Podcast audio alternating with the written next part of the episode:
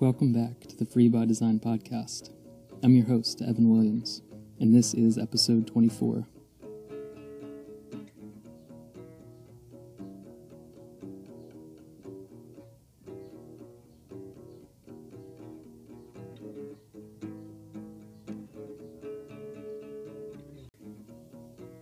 I mentioned on the last episode that I'm currently in Philadelphia in the United States.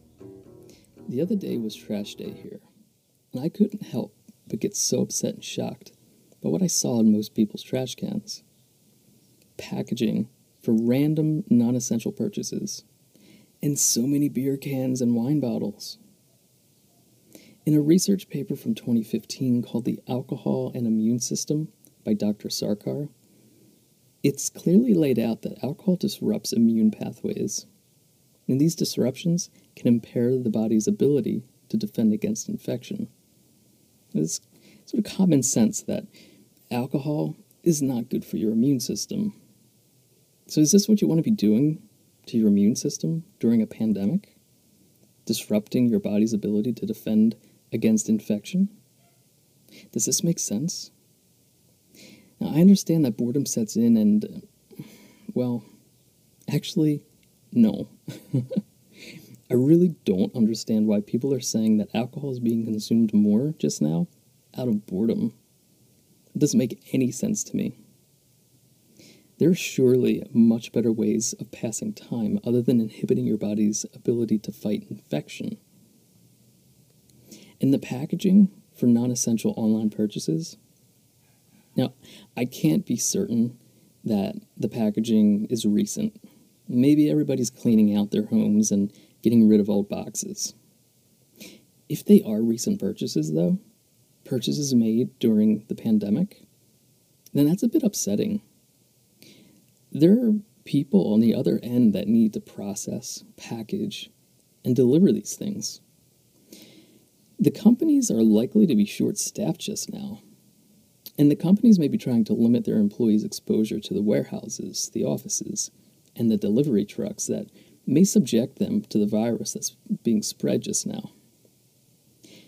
now. I know that many people will make the argument that their spending money, especially during this time, is helping the economy.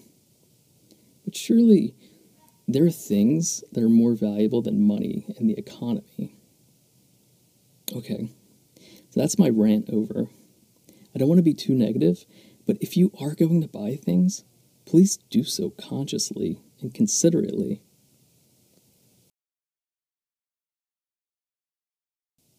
On today's episode, I want to talk more about some things that I don't use as a result of extreme minimalism. I briefly discussed this topic before in a prior episode, but I want to talk a little bit more about it. It's been on my mind a lot lately, mainly because of the lockdown and the pandemic. The things that I don't use are extremely common, but through my simplified lifestyle, I've grown very used to not relying on them at all. This has made the lockdown for me just a bit easier. So, this episode is sort of a minimalist's guide to quarantining. okay, there are five specific things that I want to talk about today I feel like most of them will likely surprise you. So let's get right into it. This one is a bit less surprising, especially if you're caught up on some of my prior episodes or blog posts. But I don't use a washing machine or a clothes dryer. Over the last two to three years, I haven't had regular access to washing machines or dryers. And also during this time, I've been paring back my clothes quite a bit. Hand washing became the absolute best solution for me. At this point, I'm so used to the process of hand washing and air drying my clothes. This has reduced my need for staying in places with these things, and it's also reduced my need for using places like laundromats. So, during this lockdown, when there's really only grocery stores and pharmacies open, I've been hand washing and air drying my clothes as if nothing's really changed. If you want to hear more about my wardrobe and my process of clothes washing, I have a separate episode all about it. it. is called cathartic chores. Okay, so the next thing that I don't use is a bit more surprising. I don't use a stove or an oven. My diet normally is raw fruits and vegetables for the most part. Before the pandemic, I wouldn't ever buy bags and bags of food to last me for multiple days. I'd really just buy food that I needed on the day that I needed it. I've been lucky to live in cities where this is really quite effortless. I also find that I end up eating more whole foods that are fresher and healthier for me. So I really like doing it this way. So, okay, when was the last time I used a stove or an oven? I think it was around September last year. And I remember what it was. I was visiting family and then I made corn, so I was boiling corn. it's so weird for me to think that I haven't used a stove or an oven since September of last year. Maybe I'm just doing it out of laziness. I don't know. oh, I was actually using a microwave a bit earlier this year in like February and March. It was to just heat up oatmeal. And I was it was during my personal spending experiment when I started incorporating oatmeal as a breakfast alternative. But then I fell in love with overnight oats, and I stopped using the microwave completely. I just ate the oatmeal at room temperature. It's so much better that way. And I gotta say, I really don't miss cooking. I do still eat cooked food, but when I do, it's just normally at a restaurant. During the lockdown, I'm obviously not eating at restaurants anymore, but I've been able to avoid the common spaces at my Airbnbs because I just don't need to use the kitchen. I've been buying more food than normal so that I don't need to go to the grocery store nearly as often as I used to. Overall, it's made being locked up in my room easier, and I also feel like I'm less exposed to possible exposure. And if I'm possibly asymptomatic, then I'm likely limiting myself from spreading anything as well. So, the next topic I want to talk about is very much related to this and it also limits my time in the kitchen. I don't use refrigerators. in addition to buying food only on the day that I need it, I buy sensible portions. This all results in me not having to use a refrigerator. Again, this becomes much easier depending on where you live. I typically put myself in a central location in a city where there are a lot of grocery store options close by. If I need a refrigerated item, then I'll go and buy it when I need it. So I kind of use the, their refrigerators, the refrigerators of the grocery stores. And I won't buy a bunch of whatever it is I buy, so I can finish it before it needs to be refrigerated again. It's a simplified approach to groceries, I know. And the funny thing is, is that I didn't intentionally make these changes in my life. It all really happened organically and out of necessity over time. It feels very natural to me at this point. However, with the lockdown, I had to alter my buying and eating habits a bit since I haven't been going to the grocery store as often as I normally do. It's a bit chilly still here in Philadelphia, so from about 8 p.m. to 11 a.m., I can keep some things on my windowsill and they stay really chilled if I really need to. Overall, I feel like the benefit of not having to use common spaces in a shared house outweighs the challenges. Besides, I find that my roommates in US Airbnbs don't respect your food in the fridge. I never had this problem in Europe or Mexico, but in the US, it's always an issue. So, this next topic mm, doesn't really have too much to do with the lockdown, but I suppose it could. I rarely use lights. I find that artificial lighting disrupts my sleep.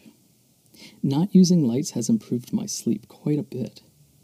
I naturally become tired the minute that the sun sets and am fully rested and ready for the day once the sun rises. I love this rhythm and this habit, so I avoid using lights. I'll use lights maybe every other week, and it's rarely for a long amount of time. It'll happen if I need to work late for some reason, or if I'm out late with friends. Both aren't very common because I value and am very protective of my sleep schedule. So, in regards to the lockdown, mm, this is a, a stretch, but I suppose if power goes down, then not having lights wouldn't really be a change for me. Also, living like this keeps me on a regular and healthy sleep schedule. This reduces stress, anxiety, and boosts mm, your immune system, really. So, this certainly has been an extremely healthy and beneficial habit for me during this pandemic. And the last topic is, oh, it's a bit silly. It has absolutely nothing to do with quarantining, but I want to share it here. I don't use socks. Recently, I finally pulled the trigger on getting down to having zero pairs of socks in my wardrobe. It's been something that I've been wanting to do for quite a while now, and I've finally done it. The socks I had were so well made that it took them forever to wear out, but they finally did. I racked my brain for different ways I could possibly repurpose the material, but they were just too worn down. I couldn't even use them as rags, really. So I had to throw them away. I haven't replaced them, and after going without them for a while now, I really don't plan on replacing them. I have become very comfortable and used to not wearing socks at this point. My feet feel freer. And it's one last thing that I need to put on in the morning, and it's one last thing that I have to wash. And I've been in 80 degree Fahrenheit, which is 27 Celsius, and 30 Fahrenheit, which is negative 1 Celsius uh, temperatures, with minimal footwear and no socks. And I felt really comfortable like that. I'm so happy to be sockless now. Maybe the connection with quarantining is that paring back my socks has lifted my spirits and made me happy during this lockdown. In closing, there are so many benefits to not using all of these things that I talked about on today's episode. I already mentioned a few benefits. Another big benefit is having a generally smaller consumption footprint. My electricity and gas usage is very low as a result of all these things that I don't use. In particular, not using the kitchen and not using lights. Also, apart from the health benefits that I discussed, all of these changes have made me more resilient. Going without something for an extended amount of time really teaches you to live without it. I now don't have really high needs or requirements, particularly with living situations. I've gotten used to living with the external resources that are available to me. So now I really only need a place to sleep safely, quietly, and well in, and a place to charge my laptop and my phone. I sometimes find Airbnbs that don't have kitchens available to guests. This used to completely deter me from booking a place, but now I don't even check if kitchens are available.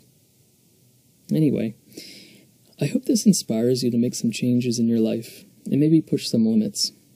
And as always, keep cutting the noise and make room for what's essential. Thanks for listening. If you enjoyed this episode, then please follow or subscribe to my podcast. Please also comment or leave a review. You can also follow me on Instagram under Free by Design channel.